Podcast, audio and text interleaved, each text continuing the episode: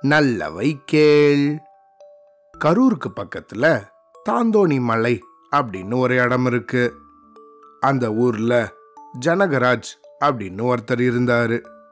இவரோ தினமும் இந்த கோவிலுக்கு போய் அங்க உபன்யாசம் கேட்கறத ஒரு வழக்கமா வச்சிருந்தாரு. ஆனா இந்த உபன்யாசம் கேட்டுட்டு அவர் வீட்டுக்கு வர்றதுக்கு எப்பையும் தாமதமாயிடும். இதே போல அன்னைக்கு ஒரு நாள் தன்னோட வீட்டுக்கு வர்றதுக்கு ரொம்ப தாமதமாயிடுச்சு. அப்படி அவர் வீட்டுக்குள்ள நுழைஞ்சுட்டு இருக்கும்போது அவரோட மனைவி கொஞ்சம் கோபமாயிட்டாங்க. உடனே இவரை பார்த்து என்னதான் அப்படி இந்த உபன்யாசத்துல இருக்கு? தினமும் போய் கேட்குறீங்க ரொம்ப தாமதமா வேற வரீங்க. அப்படி அங்க உங்களுக்கு என்னதான் புரியுது? எனக்கும் கொஞ்சம் சொல்லுங்களேன். அப்படின்னு கேட்டாங்க. அதுக்கு இந்த ஜனகராஜோ தன்னோட மனைவி கிட்ட எனக்கு ஒண்ணுமே புரிய மாட்டேங்குது. ஆனா அங்க போயிட்டு வர்றது ரொம்ப நல்லா தான் இருக்கு அப்படின்னு சொன்னாரு. இவர் இப்படி சொன்னதும் இந்த பதிலை கேட்டு கோபமான அவரோட மனைவி எங்க முதல்ல அதோ அங்க இருக்கே அந்த சல்லடையில கொஞ்சம் தண்ணி எடுத்துட்டு வாங்க அப்படின்னு சொன்னாங்க. இவரும் அந்த சல்லடையில தண்ணியை ஊத்தி அதை இவங்க மனைவி கிட்ட எடுத்துட்டு வந்தாங்க. அப்படி வரும்போது அந்த சல்லடையில இருந்த தண்ணியெல்லாம் வீடு முழுக்க சிந்திக்கிட்டே வந்துச்சு. அவர்கிட்ட வந்து அந்த சல்லடையை கொடுக்கும்போது அதில் தண்ணி எதுவும் இல்லாமல் வெறும் சல்லடை மட்டும்தான் இருந்துச்சு. இப்போ அவரோட மனைவி அவர்கிட்ட இந்த பாருங்க தினமும் ரொம்ப தாமதமாக வரீங்க. கேட்டா உபன்யாசத்துக்கு போயிட்டு வரேன். அப்படின்னு சொல்றீங்க.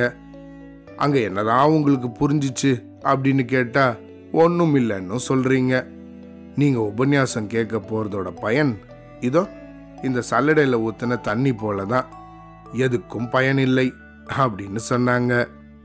அதுக்கு இந்த ஜனகராஜோ நீ சொல்றது சரிதான். சல்லடையில் தண்ணி வேணும்னா நிரப்ப முடியாம போகலாம். ஆனா அழுக்கா இருந்த இந்த சல்லடை இப்ப பாரு. நல்லா சுத்தமாயிடுச்சே. அது போலதான் உபன்யாசத்தில் சொல்கிற விஷயம் வேணா எனக்கு புரியாம இருக்கலாம். ஆனா என்கிட்ட இருந்த சோம்பேறித்தனம் நாளைக்கு செஞ்சுக்கலாம் நாளைக்கு செஞ்சுக்கலான்னு வேலைகளை எல்லாம் தள்ளி போடுற பக்குவம் இதெல்லாம் மாறி என் மனசுல இருந்த இந்த அழுக்கெல்லாம் அது படிப்படியா அகற்றத என்னால நல்லா உணர முடியுது அப்படின்னு சொன்னாரு.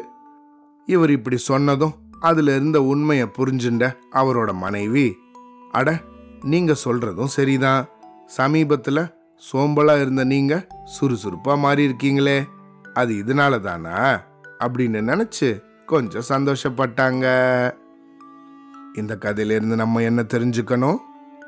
நம்மளும் நம்ம அப்பா அம்மா நமக்கு தினமும் சொல்ற சில விஷயங்களை கவனமா கேட்கணும் காலையில சீக்கிரமா மூழ்ச்சிக்கிறதாகட்டும் ராத்திரி நேரத்தில் தூங்குறதாகட்டும் எல்லா காய்கறிகளையும் சாப்பிட்டு தெம்போடு இருக்கிறதாகட்டும் இந்த காய் பிடிக்காது அந்த காய் பிடிக்காதுன்னு சொல்லாமல் பாவக்காய் சுண்டைக்காய் கீரை அப்படின்னு எல்லா காய்களையும் சாப்பிட்டு தெம்பாக இருக்கணும்.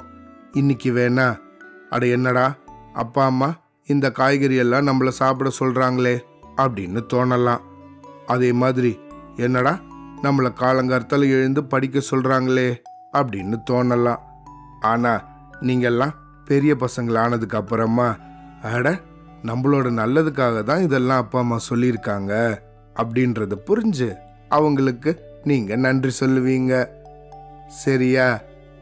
அவ்வளோதான்.